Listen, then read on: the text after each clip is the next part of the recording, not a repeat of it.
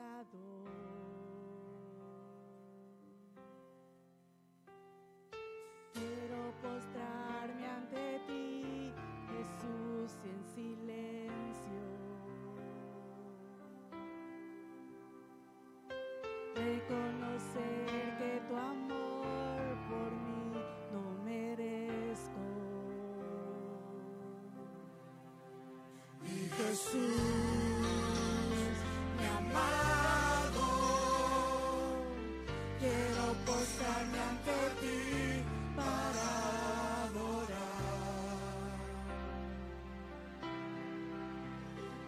Jesús,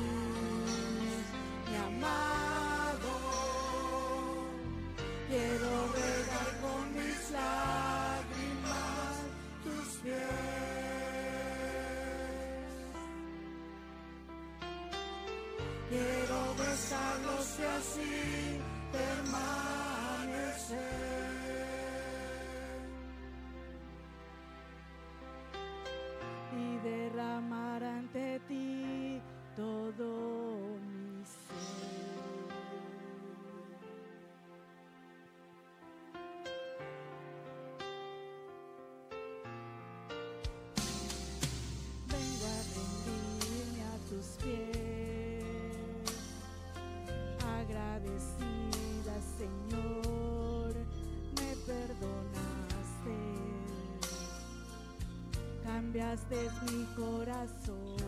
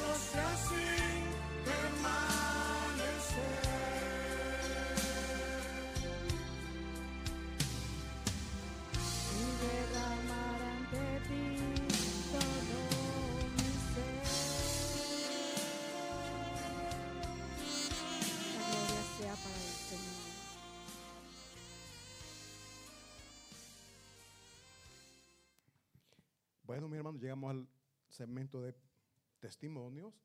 Si alguien quiere testificar de las maravillas que Dios ha hecho en su vida, de los milagros o favores que ha recibido, pues este es el momento. Puede pasar. Dios siempre trabaja en nuestra vida, mis hermanos. Siempre, siempre. Y si nadie pues va a testificar esta noche, pasamos lo que es la palabra de Dios. Y les pido de favor, nos ponemos de pie en reverencia a nuestro Señor y abrimos nuestra Biblia y buscamos el Salmos 77. Salmos 77. Mis hermanos, cuando tenemos problemas, ¿cuál es la primera reacción que nos viene? ¿Cómo actuamos? ¿Con calma? ¿O nos desesperamos? Como cuando estamos en una pose y no podemos nadar, ¿verdad? ¿Cómo, cómo actuamos? Desesperación la que nos llega. Y saben que cuando estamos desesperados, cuando estamos angustiados, cuando no mantenemos la calma, es cuando más errores cometemos. Así de que bueno, el sermón de esta noche pues se llama Mantengamos la calma. Tenemos ya, mi hermanos, Salmo 77.1. Leemos la palabra de Dios en el nombre del Padre, del Hijo y del Espíritu Santo. Dice así la palabra. Con mi voz clamé a Dios, A Dios clamé y Él me escuchará. Versículo siguiente dice, al Señor busqué en el día de mi angustia. Alzaba a Él mis manos de noche sin descanso. Mi alma rehusaba consuelo. Versículo 3. Me acordaba de Dios y me conmovía. Me quejaba y desmayaba mi espíritu. Selah. El versículo el, el siguiente, por favor. No me dejabas pegar los ojos. Estaba yo quebrantado y no hablaba. Oremos, mis hermanos. Oigan bien, estaba yo quebrantado y no hablaba. Cuando hay angustia, andamos con los ánimos caídos, ¿verdad? Oremos, mis hermanos. Bendito Señor, Dios Todopoderoso. Venimos, Señor, esta noche delante de usted. Primeramente, Señor, clamando porque su Espíritu Santo haga la obra esta noche. Toque nuestros corazones, bendito Dios. Quebrante toda dureza. Quite, por favor, toda falta de fe y aumente la fe en cada uno de nosotros. Ruego, bendito Espíritu Santo, porque sea usted usándome para llevar esta preciosa palabra. Palabra que nos ayude, Señor, a mantener la calma, la serenidad en esos momentos de angustia y de aflicción. Bendito Espíritu Santo, ayúdenos a confiar en usted y que en este momento, que en este momento, Señor, dependamos completamente de usted. Quite todo tropiezo, todo obstáculo que nuestra mente pueda haber para que su palabra llegue a nuestro ser. En el nombre de Cristo Jesús lo pedimos todo. Amén. Mis hermanos, ¿se pueden sentar, por favor? Pueden tomar asiento. Y por lo que hemos leído, mis hermanos, en este Salmo, versículo 1, podemos ver que el salmista, mi hermano, aquí está clamando a Dios. Fíjense que dice el versículo 1, con mi voz clamé a Dios, a Dios clamé. Está hablando en presente, ¿verdad? Con mi voz clamé a Dios. A Dios clamé, o pasado. Pero si usted ve, luego después se va al futuro. O sea, yo clamé, yo pedí, yo oré, no lloré, yo oré. Y aquí viene, y Él me escuchará. Podemos ver, mis hermanos, que tenemos que clamar, tenemos que pedir, pero la oración no va a tener muchas veces una respuesta instantánea. Nosotros estamos acostumbrados a que todo lo queremos para allá, ¿verdad? Hemos llegado hasta, el punto que todo para el momento. Anteriormente llevaba un proceso, eh, un ejemplo bien claro, el café. En los pueblos, mis hermanos, alguien para prepararse un cafecito, no es como ahora. Antes era el café, café de palo le llaman, ¿verdad? Llevaba un proceso. En cambio hoy no, hoy está el café, le meten agua caliente, le ponen el azúcar y ya está. Así de rápido. Entonces, para comer hoy no, no, no, no, es necesario cocinar, ¿verdad? Una llamada, hoy por la aplicación, y hasta le dice, en tanto tiempo le llega.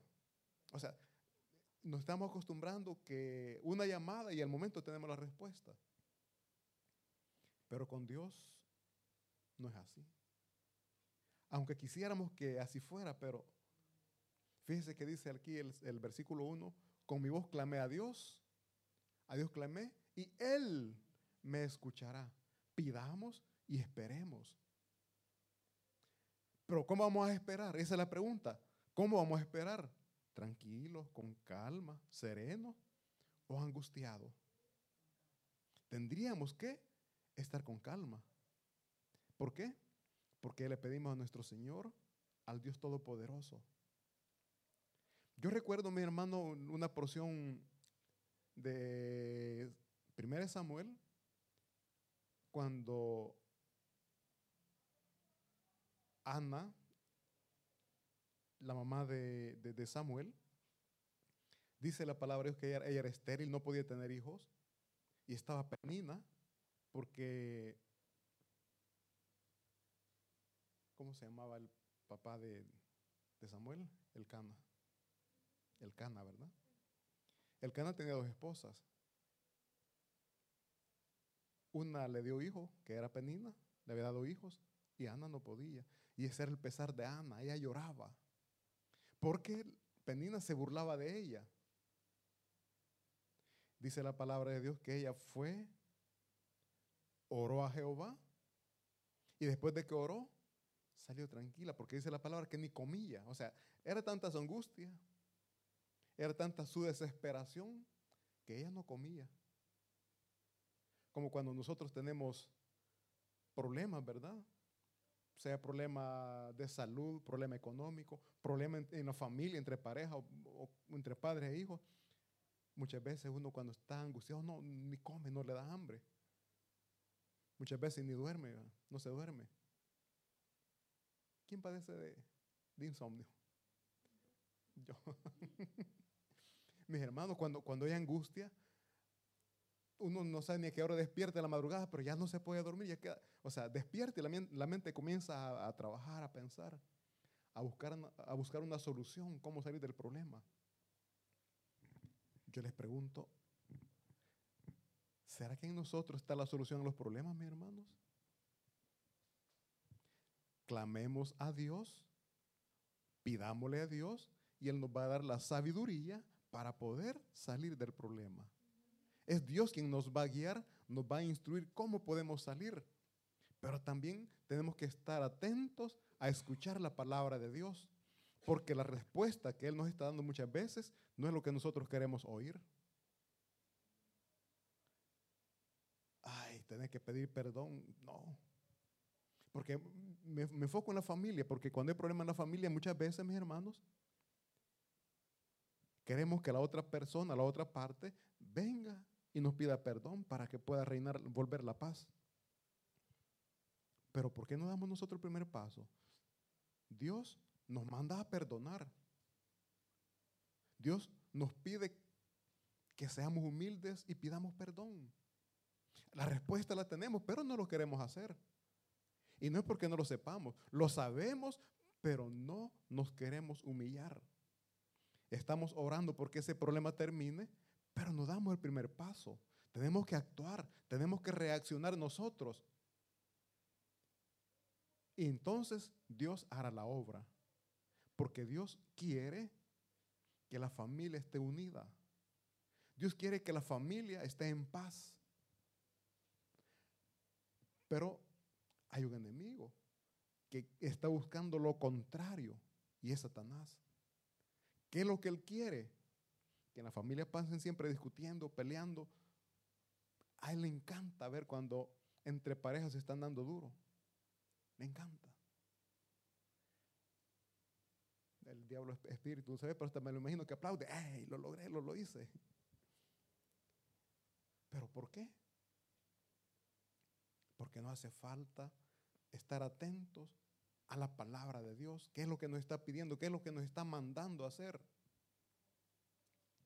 Algo tan bonito, mis hermanos, que el profeta Samuel, de niño, él escuchaba la voz que le llamaba. Y él pensó que era el maestro, pensó que era el Elí. Y él se levantaba e, e, iba donde estaba Elí. Y Elí que le decía, no, yo te he llamado.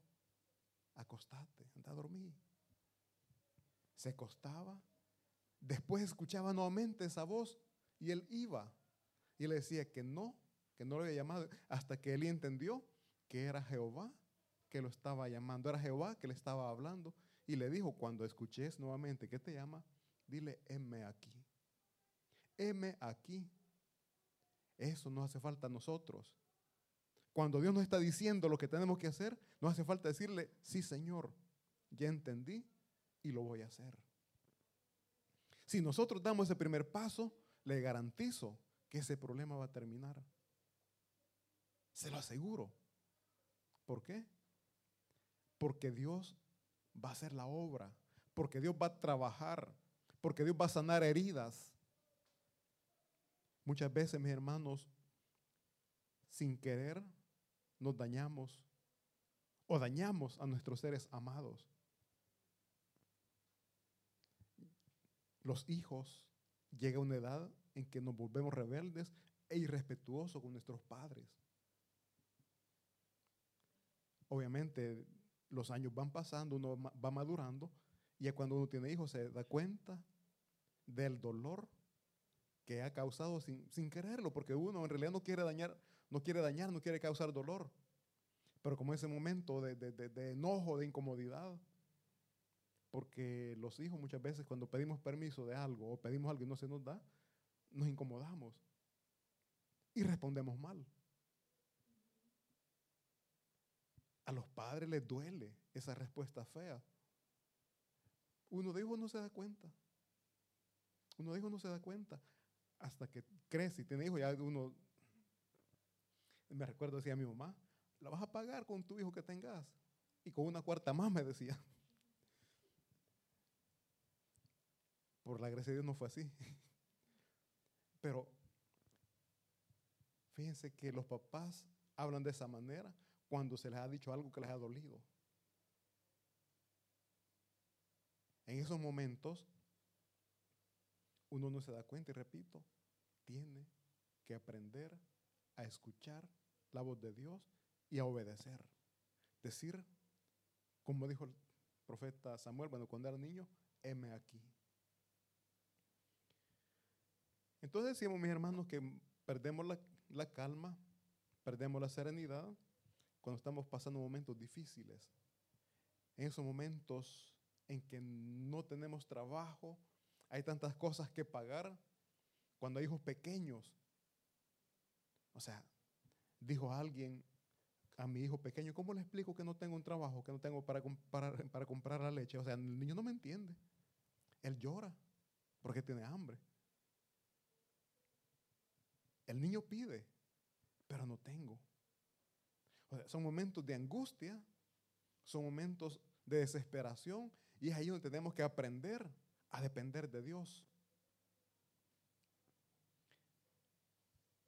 Alguien me dijo, gracias a Dios que elegiste ese país, porque allí, porque yo le comentaba que cuando aquí alguien no trabaja, hay, hay instituciones que, que tienen la mano, ayudan con alimentos, dan ropa, calzado, o sea, tienen la mano. Me, qué bonito, dale gracias a Dios que estás ahí, me dijo.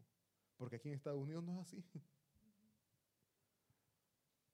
Mis hermanos, Dios es el que hace la obra. Aquí, en Estados Unidos, en cualquier parte, Dios hace la obra. Es Dios quien nos sostiene. Pero nosotros tenemos que clamar a Dios. Pero en momentos de angustia, ¿usted qué hace? ¿Clama a Dios o sale corriendo a buscar a algún amigo que le ayude? Aquí dice, clamé a Dios.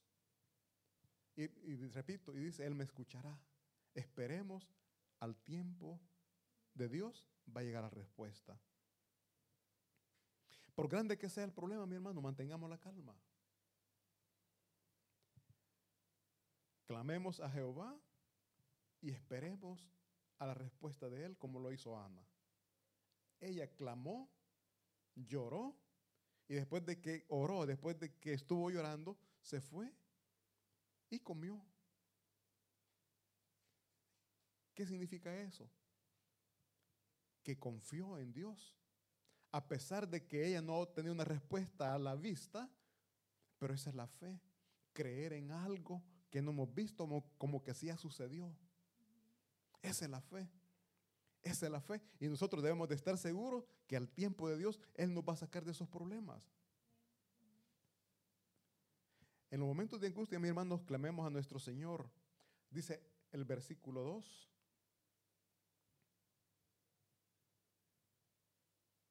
Dice, al Señor busqué en el día de mi angustia. Oigan bien, esta segunda parte que viene. Alzaba a Él mis manos de noche sin descanso mi alma rehusaba consuelo. Alzaba a él mis manos de noche. Mi hermano, ¿y usted cuando ora? No me lo responda, pero ¿cómo lo hace? Sentado, acostado, de pie, con manos levantadas. Ahí dice, a él, dice, alzaba a él mis manos de noche. O sea, miren mis hermanos, el levantar las manos es una señal de necesidad, una señal de que uno necesita auxilio. Hace unos días les, ponía el ejemplo, cuando alguien se está ahogando, lo primero que hace es levantar la mano para que alguien llegue y le- le- le ayude. Jehová, mis hermanos, el Dios Todopoderoso está presto para tendernos la mano, pero tenemos que clamar, tenemos que pedirle que nos ayude. No nos tenemos que cansar. Yo no sé ese problema que usted tiene desde cuándo o cuánto tiempo lo, lo- lo tiene ya. Puede ser una semana, un mes, quizás un año. Pero no se canse de orar, no se canse de pedir. A veces perdemos la fe, pero que ya oré tanto y la, no, no veo la respuesta de Dios, no se canse. Dice ahí, alzaba él mis manos de noche sin descanso. No se canse, no se canse de orar, no se canse de pedir. Dice, mi alma rehusaba consuelo. Cuando usted está en problema y alguien llega y le da un consejo, ¿usted qué dice? ¿Lo recibe con alegría o como no es él, verdad? No, no me entiende. Dice, muchas veces Dios pone personas para que nos ayuden. Dios pone personas para que nos den un consejo. Pero nosotros no- muchas veces no es consejo lo que queremos, ¿verdad? Con un consejo no puedo pagar el recibo de luz.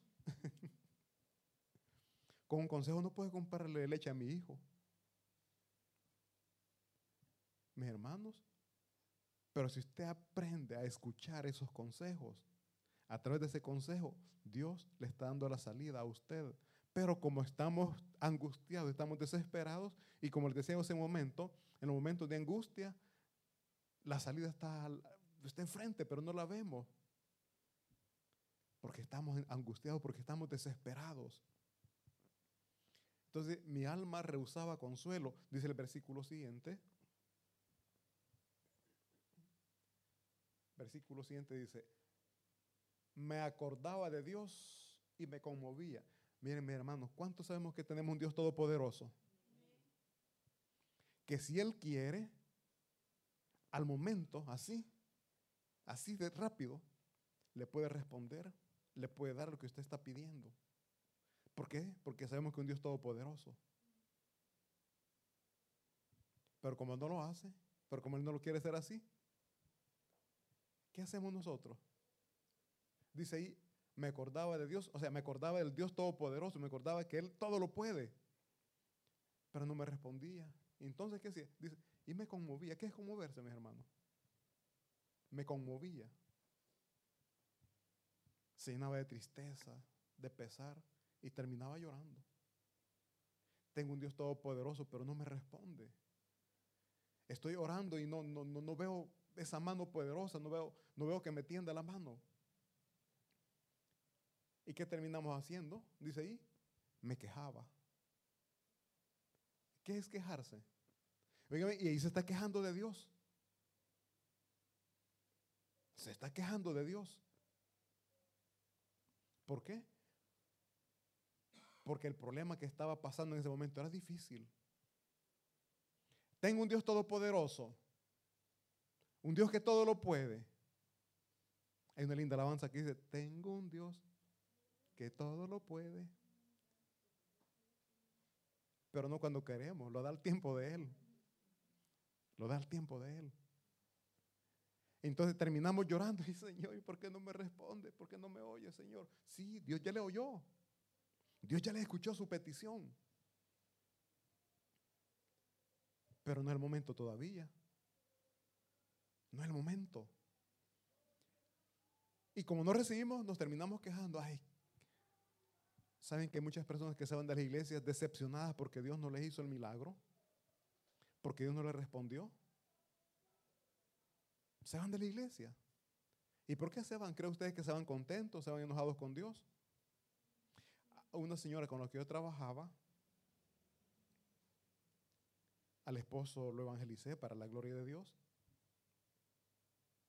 Hablé con ella, abusivamente hablé con ella, y me dijo, yo creo en Dios. No, me dijo así, yo creo en tu buen Dios, pero Él no quiere nada conmigo. ¿Y por qué? Le pregunté. Porque cuando mi papá estaba enfermo, yo le pedía de todo corazón que él no muriera.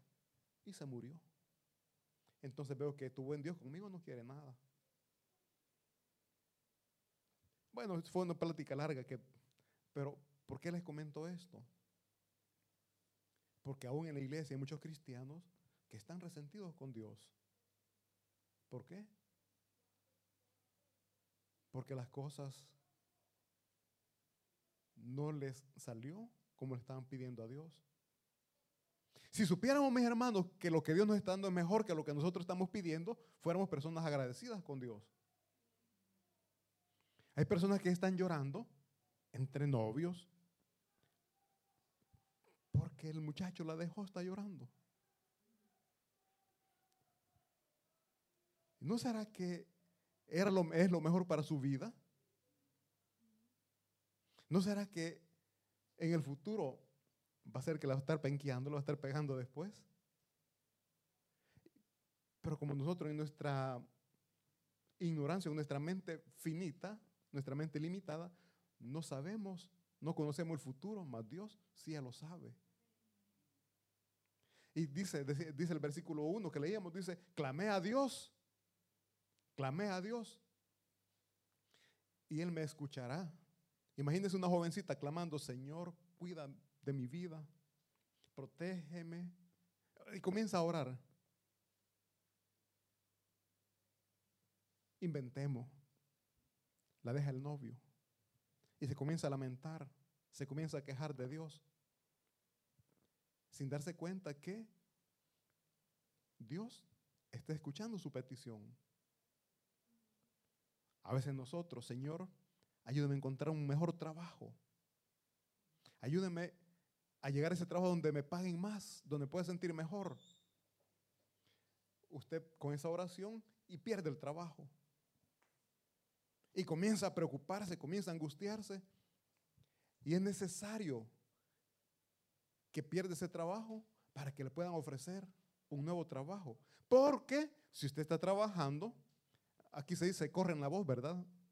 Corren la voz que alguien está sin trabajo, pero si ven que usted está trabajando, aunque usted esté clamando por un nuevo trabajo, pero si usted está trabajando, no, no, le avisan. ¿Por qué? Porque dicen, ella no tiene necesidad porque está trabajando.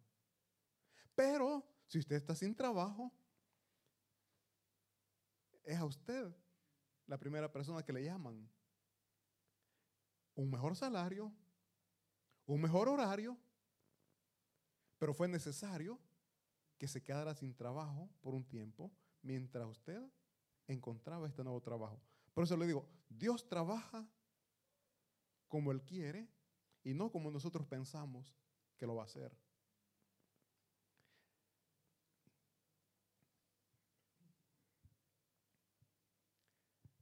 Dice el versículo 3, por favor. Me acordaba de Dios, me conmovía, me quejaba y desmayaba mi espíritu. Nos sentimos abandonados por Dios. Cuando estamos orando, cuando estamos clamando, porque cuando estamos en problemados, mis hermanos, oramos, dijo la vez pasada la hermana Cindy, no oramos solo un momentito, oramos en todo tiempo. Cuando yo estaba enfermo, ella dice, oraba bastante. Y gracias a todos ustedes que oraban también por mí.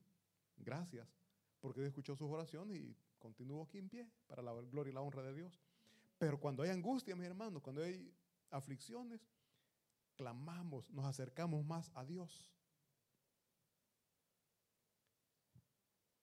Levantamos nuestras manos y en todo tiempo, no hay cansancio. Entonces, muchas veces estamos orando, pero no vemos la respuesta y nos sentimos abandonados por Dios. Pero Dios sabe lo que nosotros en verdad necesitamos. Muchas veces, mis hermanos, nosotros estamos pidiendo cosas que no necesitamos. Dios nos da lo que nosotros necesitamos. No lo que queremos, porque nosotros queremos tantas cosas, pero la pregunta es, ¿todo lo que queremos lo necesitamos? Muchas veces no. y estamos angustiados, no por lo que necesitamos, sino por lo que queremos. Mis hermanos, mejor aprendamos a valorar lo que Dios nos ha dado. Aprendamos a valorar lo que tenemos. Y aún, oigan bien, aún tenemos que dar gracias por las cosas que no hemos recibido. Tenemos que ser agradecidos con Dios. Dice el versículo 4, versículo siguiente dice, oiga bien lo que aquí el salmista dice, a Dios lo culpa de no poder dormir. Dice, no me dejabas pegar los ojos, estaba yo quebrantado y no hablaba. Cuando usted está quebrantado, el quebrantado es como angustiado, enojado, triste. ¿Usted ha visto a alguien quebrantado y que no habla? Se ve como que anda enojado, pero en realidad no es que andan enojados, sino que andan, que andan quebrantados. Se ven tristes. Y usted piensa, a ver, ¿qué le he hecho que esté enojado conmigo? No, no está enojado, anda quebrantado. Dice ahí, estaba yo quebrantado y no hablaba. Dios lo bendiga, hermano.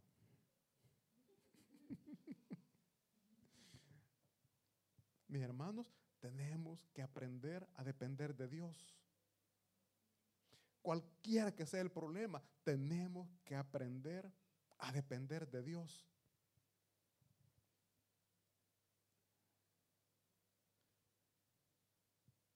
Repito, mi hermano, a causa de que Dios no responde, perdemos el sueño y entramos en confusión.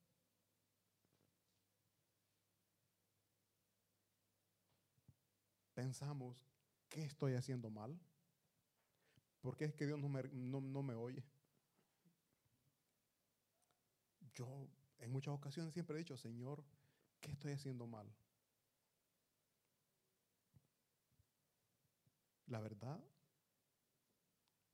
muchas veces llega esa confusión. Y no es malo hablar con Dios, no es malo preguntarle. Aquí vemos el salmista está abriendo su corazón delante de Dios. Está hablando con confianza delante de Dios. Les decía, la oración es hablar con Dios.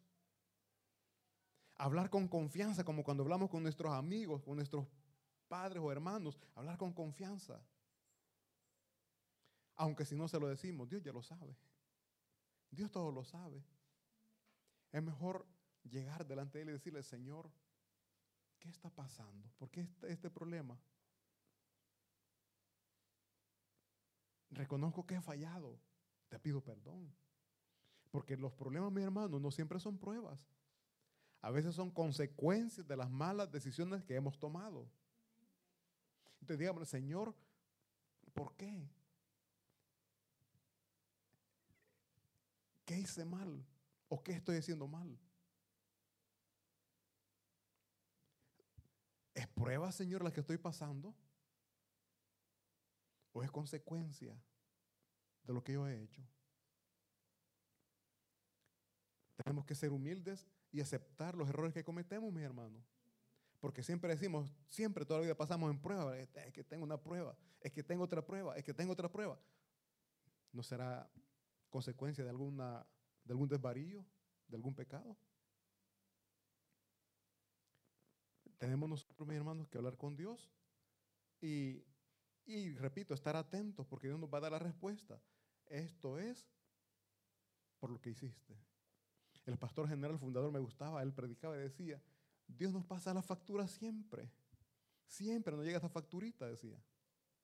Y algo que él me gustaba, la oración de él decía, Señor, que me llegue por cuotas, decía. que no me llegue la cuenta, que, que me llegue por cuotas y cuotas chiquitas, decía. Mis hermanos, de verdad, aprendamos a confiar en Dios y también seamos honestos con nosotros mismos y digamos, Señor, yo te he fallado. Yo hice esto que sé que no te agrada y lo hice, perdóname, por favor. Perdóname. Y dame las fuerzas para no continuar en este error que he cometido. Y dice el versículo siguiente. Dice, consideraba los días desde el principio, los años de los siglos. Consideraba es pensar, recordar el pasado, dice el versículo siguiente, versículo 6. Me acordaba de mis cánticos de noche, meditaba en mi corazón y mi espíritu, oiga, acordaba, me acordaba de mis cánticos de noche, me acordaba cuando no habían problemas, me acordaba cuando todo era felicidad, cuando todo estaba bien en la familia, me acordaba cuando tenía un buen trabajo. O sea, la mente de él volaba al tiempo pasado. En los tiempos de bendición, en los tiempos de prosperidad, su mente volaba ahí. Meditaba en su corazón. Mi hermano, meditemos, recordemos cómo estábamos y cómo estamos ahora, pero busquemos una respuesta. ¿Qué nos ha llevado a estar como estamos ahora? Hubo un momento en que seguro nos desviamos del camino que habíamos tomado. Nos desviamos y como consecuencia estamos pasando dificultades en el presente. Entonces, dice, me acordaba de mis cánticos de noche meditaba en mi corazón, reflexionaba, pensaba, ¿qué pasó? ¿Dónde? ¿Cuándo me equivoqué? ¿Cómo fue? O sea, reflexionemos. Dice, y mi espíritu inquiría, averiguaba, investigaba. Dice el versículo siguiente. No sé si usted alguna vez se han hecho esta pregunta desechará el Señor para siempre y no volverá más a hacernos propicio? ¿Será que el Señor se olvidó completamente de mí? Yo, no, yo lo pensé. Señor, ¿qué será que para mí no hay misericordia? Lo pensé. Señor, ¿qué será que para mí no hay una segunda oportunidad? Lo pensé. Lo pensé. ¿Por qué? Porque yo pensaba, me acordaba, mi mente volaba al tiempo pasado y decía, Dios me tenía bien, Dios me había prosperado, Dios me había bendecido, pero tomé un camino equivocado y ahora estoy pagando las consecuencias. Señor, ¿será que no me vas a dar otra oportunidad? Esas eran las palabras que yo le decía ten misericordia de mí. Y en mi mente llegó cuando el rey David mandó a censar el pueblo. Y a Dios no le pareció y le puso tres alternativas. De estas tres pedí una, ¿cuál querés? Y él dijo caer en las manos del Dios Todopoderoso porque, porque es grande en misericordia. ¿Y, ¿Y qué era caer en las manos de Dios? que iba a llegar una peste por tres días a todo el pueblo de Israel. Y cuando el rey David vio que todos estaban muriendo, eh, dijo, Señor, ellos son inocentes. Fui yo quien pequé. Fui yo quien pequé. Entonces, en esos momentos de angustia, mis hermanos, estar sin trabajo aquí. Allá me estaban diciendo, necesito no, he pagado tantos meses de colegiatura, tengo que comprar esto. Y un momento que dice, Señor, ella no tiene la culpa, fui yo que me equivoqué. Fui yo que me equivoqué, Señor, ten misericordia. Miren, mi hermano, qué bonito es reconocer, confesar los errores que uno ha cometido. Después que uno confiese y reconoce el error, viene la mano de Dios. Vi la mano de Dios. Yo creo que eso lo he dicho. Ese día no fui a la iglesia, fue un día domingo, me quedé solo. Ese día lloré y oré. Las dos cosas a la par. De rodilla. Y le dije, Señor, ellas no tienen culpa. Fui yo quien me equivoqué. Fui yo quien cometí el error. Tan misericordia. Y creo que eso lo he comentado. Fue día domingo. El día miércoles me estaban llamando que había un trabajo. Dios nos hizo esperar. Hay algo tan bonito, pero bien delicado. Hace poco mi hija me recordó, Beatriz me recordó, por algo que le dije. Me dice, tenga cuidado porque ya, vi, ya, hemos visto que Dios con usted no le da mucho tiempo. Cuando me equivoco, me llega rápido. Pero también en, esa, en esta ocasión, el testimonio que les doy, mis hermanos, es el día domingo. De verdad les digo, ese día no fui a la iglesia. Todos mis hermanos se fueron a la iglesia y yo no fui. Me quedé, porque quería, andaba cargado, andaba cargado. Hace poco, con mis hermanos aquí un día domingo, también andaba cargado y, óigame, por favor, les dije, quiero. Ese día igual andaba cargado y esperé que se fueran a la iglesia. Y sí, porque quería, quería desahogar, quería llorar. Y lo hice. Y qué bien se siente uno después de hablar con Dios. Qué bien se siente. No, no es vergonzoso, mis hermanos. Si va a llorar, llórele a Dios, a nadie más. Entonces, mis hermanos, nuestra mente vuelve al pasado, pero repito, debemos de detectar dónde, cómo y cuándo nos perdimos de lo que Dios nos había encomendado. Dice el versículo 8. Dice, ¿ha cesado para siempre su misericordia? Oigan bien las preguntas que él se hacía. ¿Ha cesado para siempre su misericordia? Mi hermano, tenemos un Dios grande en misericordia. Es una misericordia infinita que Él tiene. Pero que el salmista dice, pregunta, ¿ha cesado para siempre su misericordia? Dice luego después, ¿se ha acabado perpetuamente su promesa? ¿Cuántos reconocemos que Dios nos ha hecho, nos ha hecho promesas? Pero cuando no vemos que llegue esa promesa, comenzamos a dudar. ¿Será que no hay más promesas para mí? Yo les digo, yo le decía, Señor, ¿será que para mí no hay una segunda oportunidad? ¿Será que para mí ya se terminó todo? Mis hermanos, tenemos un Dios de oportunidades. Dios cumple sus promesas. Si Dios lo prometió, Dios lo va a hacer. Si Dios lo ha dicho, Dios lo va a hacer. Dice el versículo siguiente. ¿Ha olvidado Dios el tener misericordia? ¿Ha encerrado con ira sus piedades? O sea, él sentía que con él no tenía piedad, sentía que era duro. Dice el versículo siguiente. Dije, enfermedad mía es esta. Traeré pues a la memoria los años de la diestra del Altísimo. Oigan bien, enfermedad mía es estar pensando en lo mismo. No cambiar de, idea, o sea, andar fisado, dar, dar ese problema, es una enfermedad. Cambie de ideas, cambie de pensamiento. Dice, enfermedad mía es esta.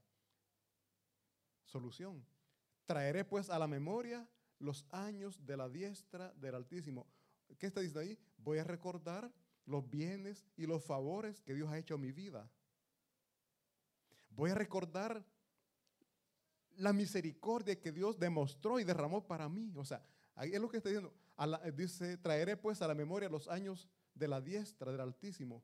Dice luego después, el 11, aquí está más claro, me acordaré de las obras de Jehová.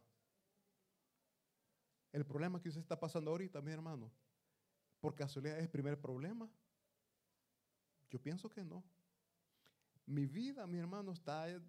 Si comienzo a contar todos mis problemas por lo que he pasado, no termino. Y ahorita no es que no tengo problemas, tengo un problema. Pero así como Dios me sacó de los problemas anteriores, sé que por la misericordia también de, de, este Dios me va a sacar. Dice, me acordaré de las obras de Jehová. Sí, haré yo memoria de tus maravillas antiguas, no lo que hizo ayer, lo que hizo quizás en su infancia, en su juventud. Recuerde lo que Dios ha hecho en su vida. Yo no sé, piensa ahorita un momento, el problema más grande que usted haya tenido, el problema más grande por el cual usted haya pasado, recuérdelo, ¿cuál es? ¿Le sacó Dios en victoria o no le sacó en victoria? Entonces de este problema también Dios le va a sacar. No se desespere. mantenga la calma. Dice el versículo siguiente, meditaré en todas tus obras. Mi hermano, ¿qué es meditar? Se sienta o se acuesta, se pone a meditar, va a pensar, a reflexionar. Meditaré en todas tus obras y hablaré de tus hechos. Ya dejemos de llorar. Dejemos de llorar y acordémonos de las maravillas que Dios ha hecho en nuestras vidas. Hablemos de las grandezas que Él ha hecho en nuestras vidas. Meditaré en todas tus obras y hablaré de tus hechos. Ya no hablemos de las calamidades que podemos estar pasando. Hablemos de lo que Dios ha hecho. Testifiquemos de lo que Dios ha hecho en nuestras vidas. Dice el versículo siguiente, oh Dios santo es tu camino. ¿Qué Dios es grande como nuestro Dios? Ninguno. Dice luego después, tú eres el Dios que hace maravillas. Oigan bien, tú eres el Dios que hace maravillas. Hiciste notorio en los, en los pueblos tu poder. A esto quiero llegar. Mis hermanos, recordemos cuando el Dios sacó a Israel de Egipto, hizo prodigios, hizo maravillas, hizo milagros. Y todos los pueblos alrededores sabían y le tenían temor porque Israel comenzó a conquistar.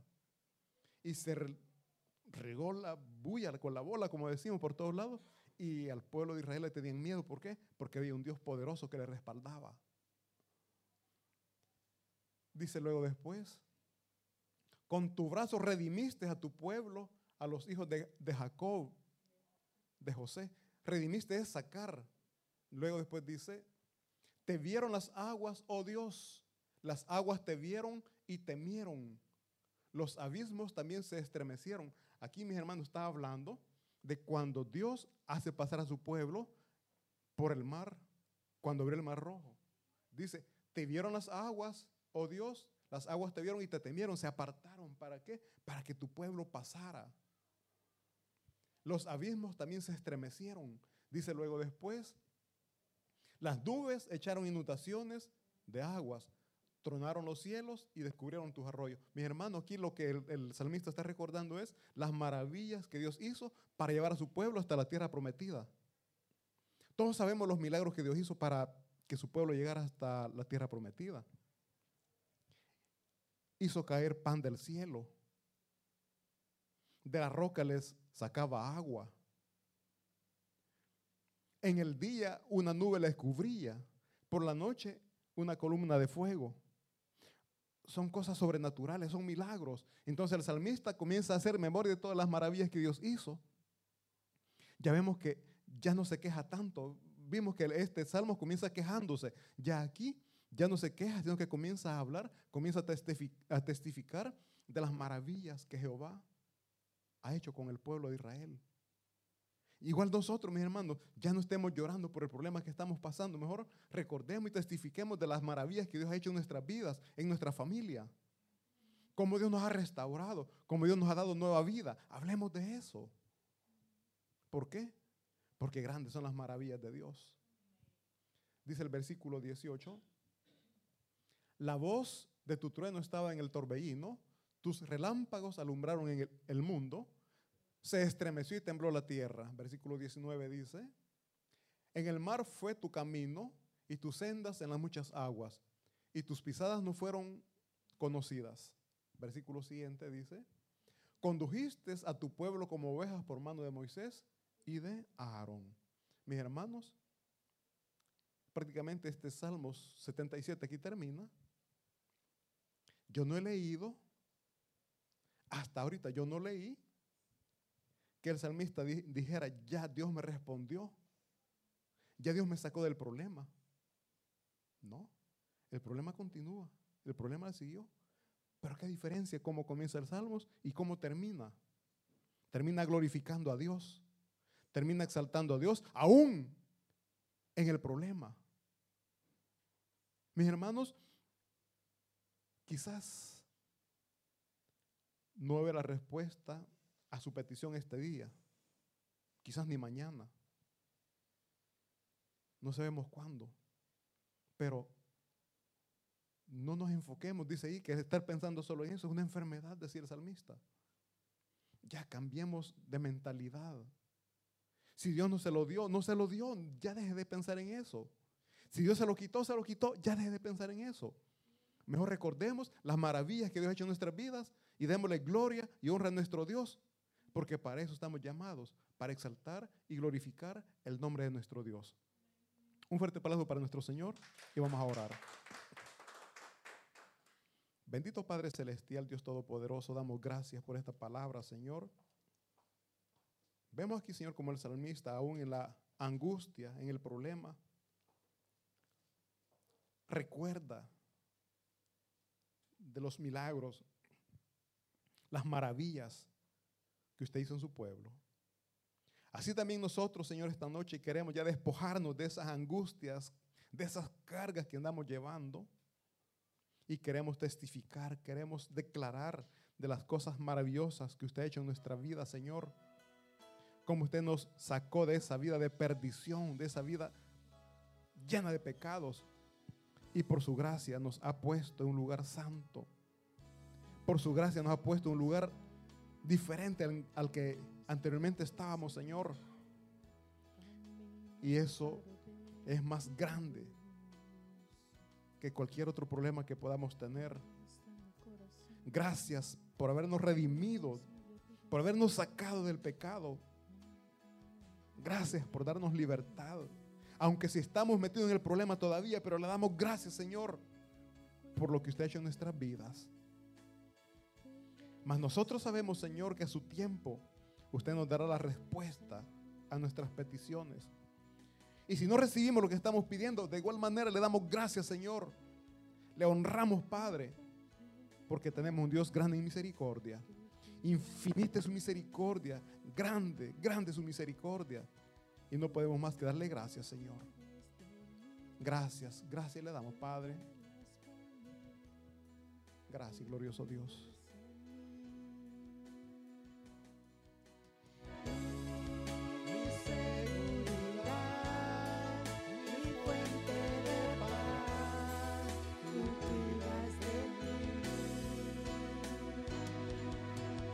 Terminar, mis hermanos, por favor, nos ponemos de pie y cantamos esta preciosa alabanza. Dios incomparable.